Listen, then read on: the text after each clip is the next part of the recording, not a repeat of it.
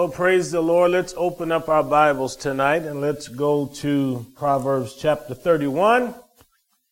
And we are going to look at the one thing that destroys kings. We have it listed in Proverbs 31. I'll begin reading with verse 1. The words of King Lemuel, the prophecy that his mother taught him. What, my son, and what the son of my womb, and what the son of my vows? Give not thy strength unto women, nor thy ways to that which destroyeth kings.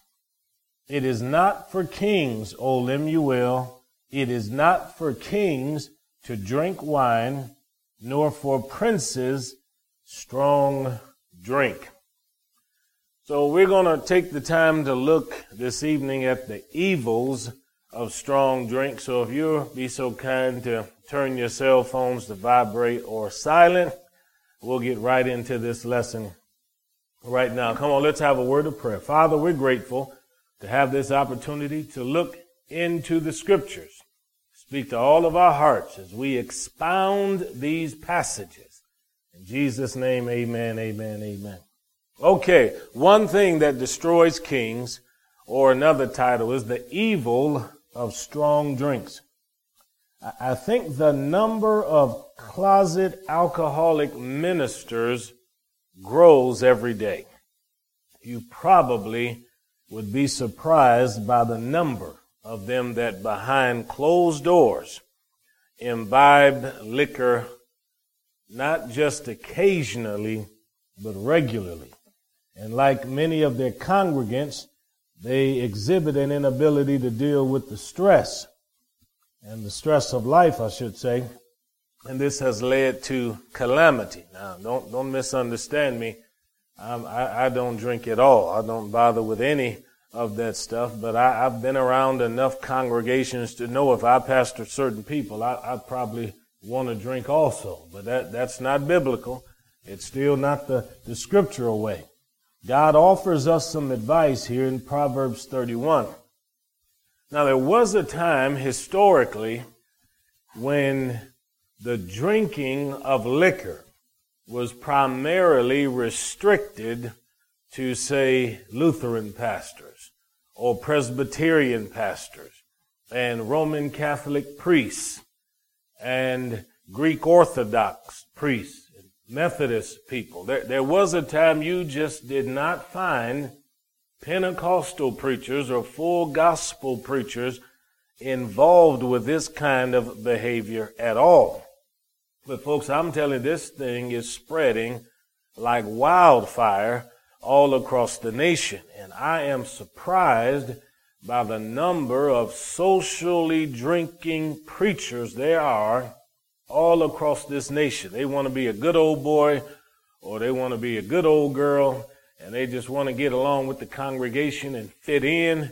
But I can tell you right now, the number one way to lose the respect of your congregants as a preacher is to sit around and throw a few back with them and drink and drink liquor and then turn around and expect that they're going to respect you. It's just not going to happen. So let's listen to the advice of a mother to her son.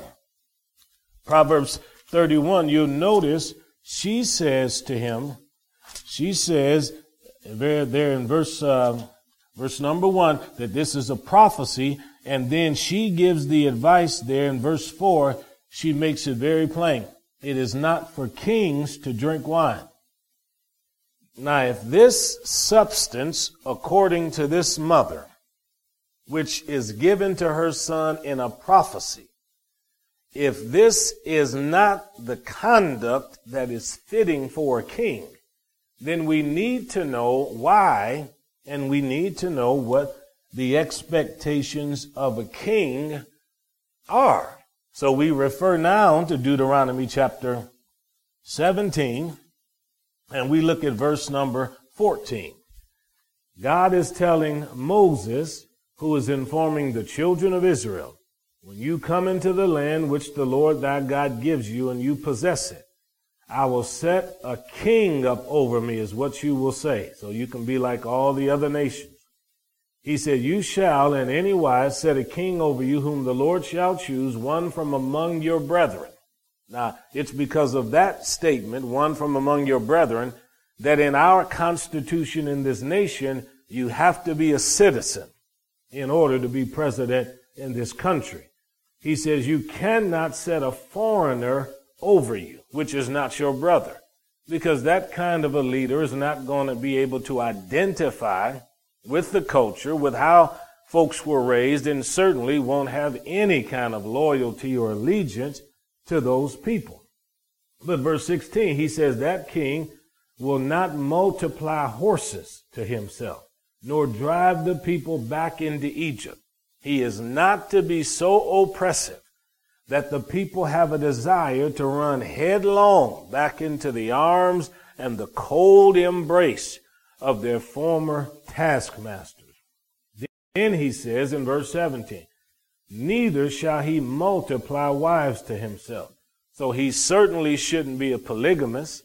And he definitely, the leader, shouldn't be someone going from one wife to another, just changing them about as fast as we change a pair of pants each week. It says that his heart would be turned away if he was involved with that lifestyle, and he is not to multiply to himself silver and gold.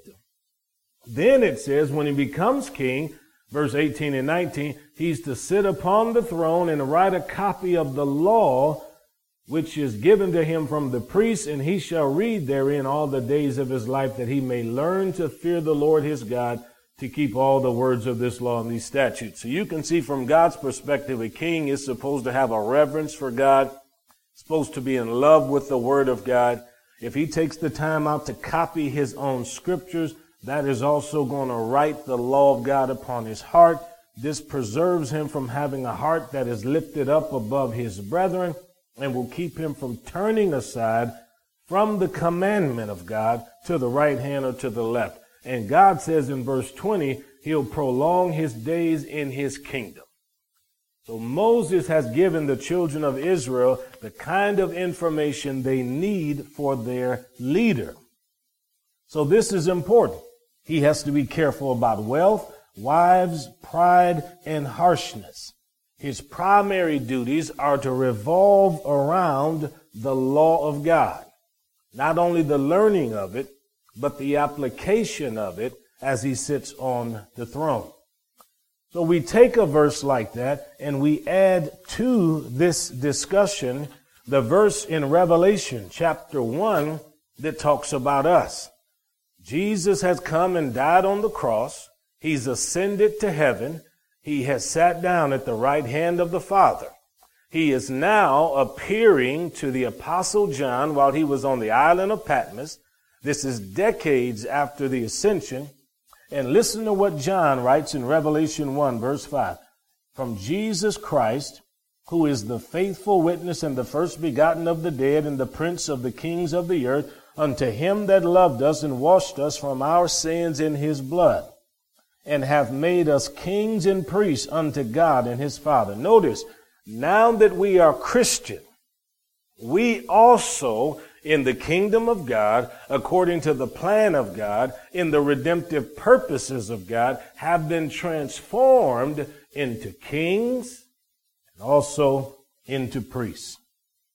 as a Christian then, we understand that as a king, strong drink is not for us.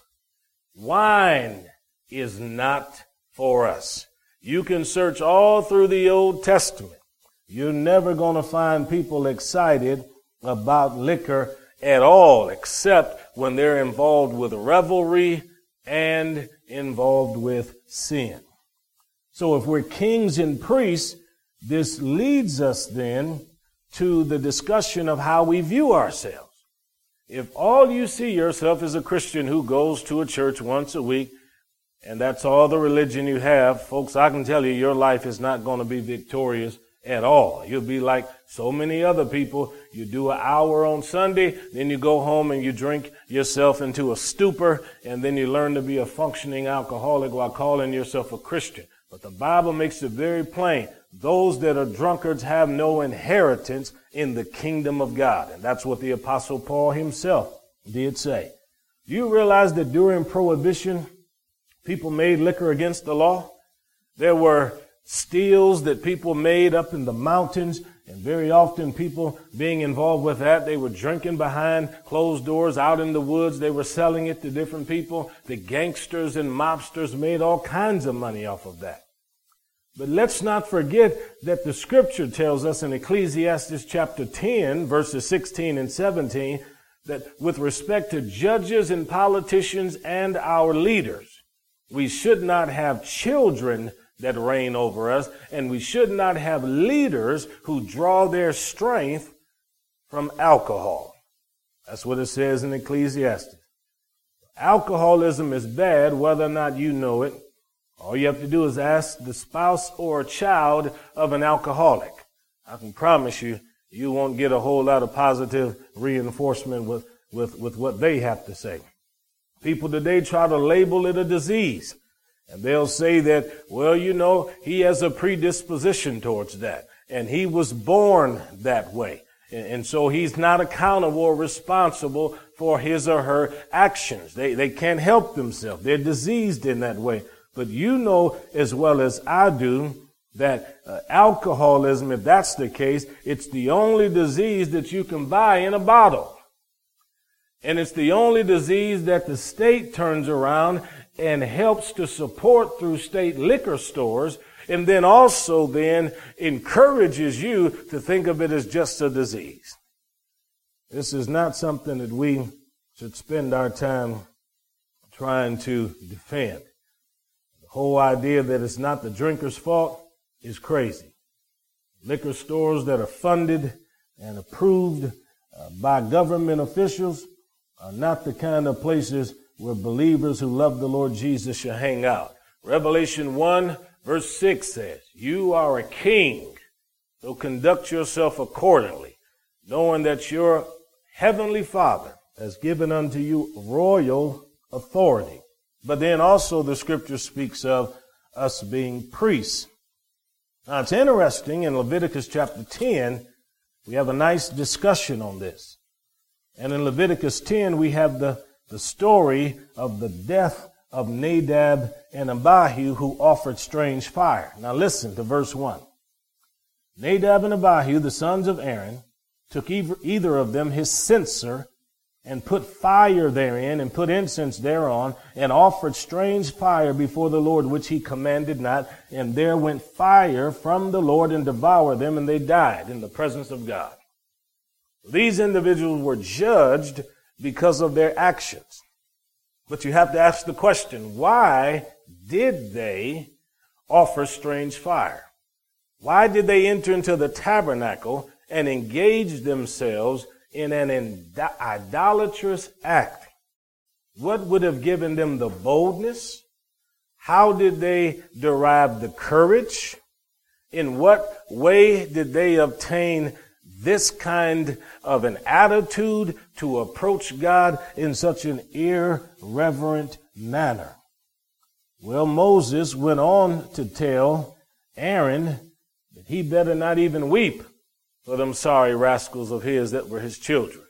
Said, Don't you shed a tear for these folks. Don't even uncover your heads. In verse 6, he said, Don't rend your clothes, lest the wrath of God come upon you. He said, Don't you run around here sympathizing at all, because these folks have come into my presence and disrespected me. But we know the reason of it all because in verse number eight, the Lord spoke to Aaron and said, Do not drink wine nor strong drink, you or your sons with you, when you go into the tabernacle of the congregation, lest you die. This will be a statute forever. That you may put a difference between the holy and unholy, between the clean and unclean. God told Aaron regarding the priesthood. Stay away from liquor. Stay away from strong drink. You stay away from that which inebriates. Because whatever can cause you to enter into a drunken state can then control your thoughts, and whatever will govern your thoughts are going to manipulate your behavior. God is making it very plain These fools would have never been in the tabernacle doing what they did had they not been drunk. This is why people get tanked up with alcohol. You see a little man be four foot ten inches, and then he'll run his mouth ready to take on somebody that's six foot six and weighs 260 pounds. Totally different character comes upon them or manifests through them once that alcohol gets on the inside of them. So from a scriptural standpoint, we avoid that because we know that the effects of liquor on people are mostly negative. You come back to Proverbs 31. Notice what it says in verse 5. You've already learned that it's not for kings to drink strong drink. This is a prophecy. So verse number 5. Lest they drink, notice what happens. They forget the law. Forget all about God's word. Turn from the truth of the scripture and they just lay down their religion and pervert the judgment of any of the afflicted. A person who gives their time to drinking, spend most of their time in a saloon, spend their time in a back room surrounded by empty beer cans and bottles, or is throwing back vodka and cognac and tall boys and every other kind of thing you can think of, these people will generally have a perverted sense of judgment.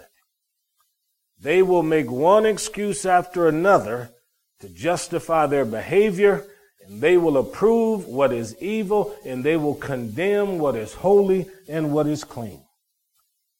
Proverbs continue. Listen to this. Give strong drink unto him that is ready to perish. Oh yes, you remember the old Western films when uh, somebody have a six shooter and get shot 17 times and they're laying there coughing up blood and they're calling for something to, to, to, help dull the pain and then they start pouring liquor right, right out the bottle, right down their throat so they hardly wouldn't feel anything and then they just pass on and just die. Well, in this, in this instance, you've got to understand in ancient times, people didn't always have what morphine like they have now, all of these so-called comfort medicines that people use when they're trying to leave, leave this world or when people are trying to help them leave this world. But notice the connection. Drink and death. Strong drink and death. Leviticus 10. Strong drink and death. The death of Nadab and Abihu. Verse 6. Strong drink and him that is ready to perish. And then also notice it says, in wine to those that be of heavy hearts. Let him drink and forget his poverty and remember his misery no more.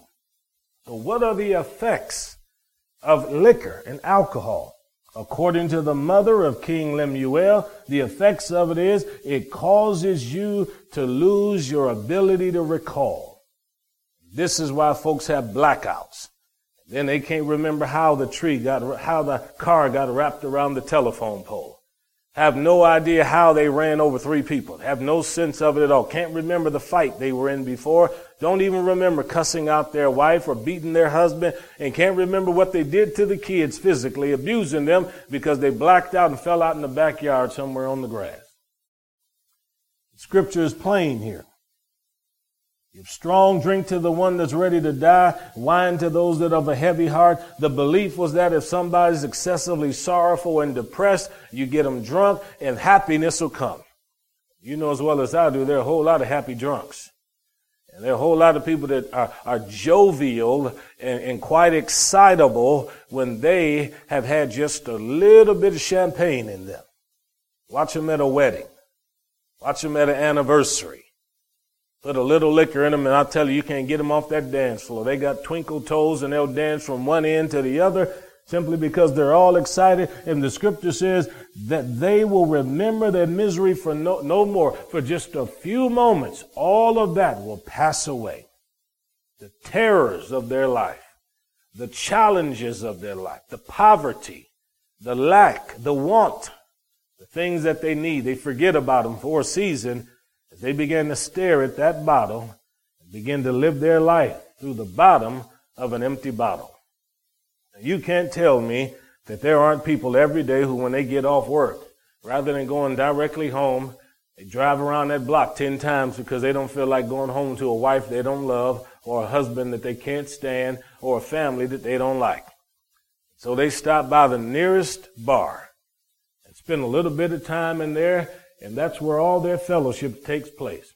All of their friends get together and they talk about the agonies of life. They talk about the problems of society. They solve all kinds of social ills and deal with the civic problems that are taking place in their community as they're sitting there drinking one beer after another. By the time they are filled, they're now ready to go home because they now have become numb to the very lifestyle that they have. So when they get home and everybody starts yelling and screaming at them and cussing at them because they spent up the children's lunch money at the bar or because they failed to make a purchase that they were supposed to, they're totally numb to everything that's taking place. They just walk into the room and go where they're going and they sit down. So the effects of liquor on people are mostly negative. The scripture says you're a king and a priest. If you're born again in the blood of Jesus Christ has cleansed you of your iniquity, there is no reason on planet earth you'd involve yourself with drinking alcohol socially. Now you may have a preacher that says there's nothing wrong with it, but just let stupid people talk stupid. You just come right back to the scripture and you stay with the fact that you have been made a king and a priest. And the Bible makes it very plain in that prophecy from that mom to her son, it's not for you to drink. Well, then you ask the question, okay, Pastor, are there, are there any times in the scripture where it's authorized? Well, if someone had wine at communion, that's not a sin. Fruit of the vine, drinking the fruit of the vine isn't a, a sin. The, the problem is the mixture, the, the ratio of water to the wine today is totally out of balance to how the Jews prepared it in ancient times. So I don't use wine in communion because through the years I've seen a lot of people get delivered from alcoholism. I've seen people come off of that. They get to working with the Lord. And the last thing we want is have people showing up on communion Sunday just to be able to, to drink a little bit of that stuff. So for communion, you know, that, that's not a sin. I have had wine overseas in Europe and in the Middle East when they have served communion. I don't prefer it. I don't particularly like it, and I can tell you if it's if it's one of those big chalices that they're passing around that's filled with wine, you better believe these lips have never got involved with swallowing and gulping a whole lot of that as it's gone by. But then also First Timothy uh, chapter 5, verse 23, Paul says to Timothy there, he says, drink a little wine for your often infirmities. Now that's an interesting statement because notice he says little wine. He didn't say a whole lot. And this is a medicinal thing. He says, You often have infirmities. He didn't speak about what they were. Paul didn't consider himself a physician. He certainly wasn't trying to act as though he was a doctor, but obviously it was common knowledge and it was a source of common uh, property amongst the ancient peoples that there was something in wine that could help with certain problems. Now, even doctors today will tell some patients that. So if you got this going on, maybe a heart problem or something or whatever, it, you, you, you should do this occasionally. But I can tell you this, whenever a doctor and a patient conspires to make the, the habit of drinking liquor a daily occurrence and it becomes more of a recreational thing than a medicinal help, you're in trouble. You're in trouble. It's just best to leave that alone. Just, just leave it alone. There's no doctor on this planet worth going to hell for. And I can tell you the scripture all over again that Paul said that the drunkard, just like the fornicator, has no inheritance in the kingdom of God. That's the text and it doesn't change. You say, well, brother Daryl, don't you realize Jesus turned the water into wine? I'm quite certain that he did. I've read the story plenty of times and I certainly have preached it before. I know that that is exactly what he did. It was a marriage celebration. The old wine had ran out and then he told them to bring pots filled with water and miraculously the substance changed. Not only in its color, but also in its flavor. But understand this. if you can bring me some wine that Jesus transformed, I'll drink it with you right now. You bring it to me, I'll sit here and drink it with you. We'll stand in the driveway if you want to, or out in the parking lot, or we'll pass it around right here in the sanctuary. If you can bring me something that the king transformed, and it's miraculous, then I'll get involved with it. Other than that, I'm just going to have to wait until the fulfillment of Jesus' prophecy in Matthew 26 and 29 when he said, I say unto you, I will not drink henceforth of this fruit of the vine until that day when I drink it new with you in my Father's kingdom. That's Matthew 26, 29. If Jesus said he wasn't drinking it again until he drinks it with us in heaven, then I'm not going to be involved with any kind of strong drink until one day I sit down with him in the glorious kingdom of God. So I think I've laid out a pretty easy and plain case for why you as a king priest ought to avoid the evils of strong drink. Regardless of what anybody says to you, you just hold to what that word says. I had a man tell me one time, that Bible says if you're not feeling well, drink a little, drink a little wine for your often infirmities. I said, that's what it says. Man said to me, I'm sick all the time. You can be as sick as you want and drink as much as you want, but I'm telling you, you're going to miss heaven. You're going to miss heaven. Don't let anybody deceive you. Walk with God, trust Him, and let's let the Lord lead us all into the kingdom. God bless you. Be encouraged. Father, in the name of Jesus, be with my brother or sister. They'll have a strong, robust faith, not be discouraged during this time in which we live. We honor you. We worship you now. In Jesus' mighty name, and everyone said, Amen, amen, amen.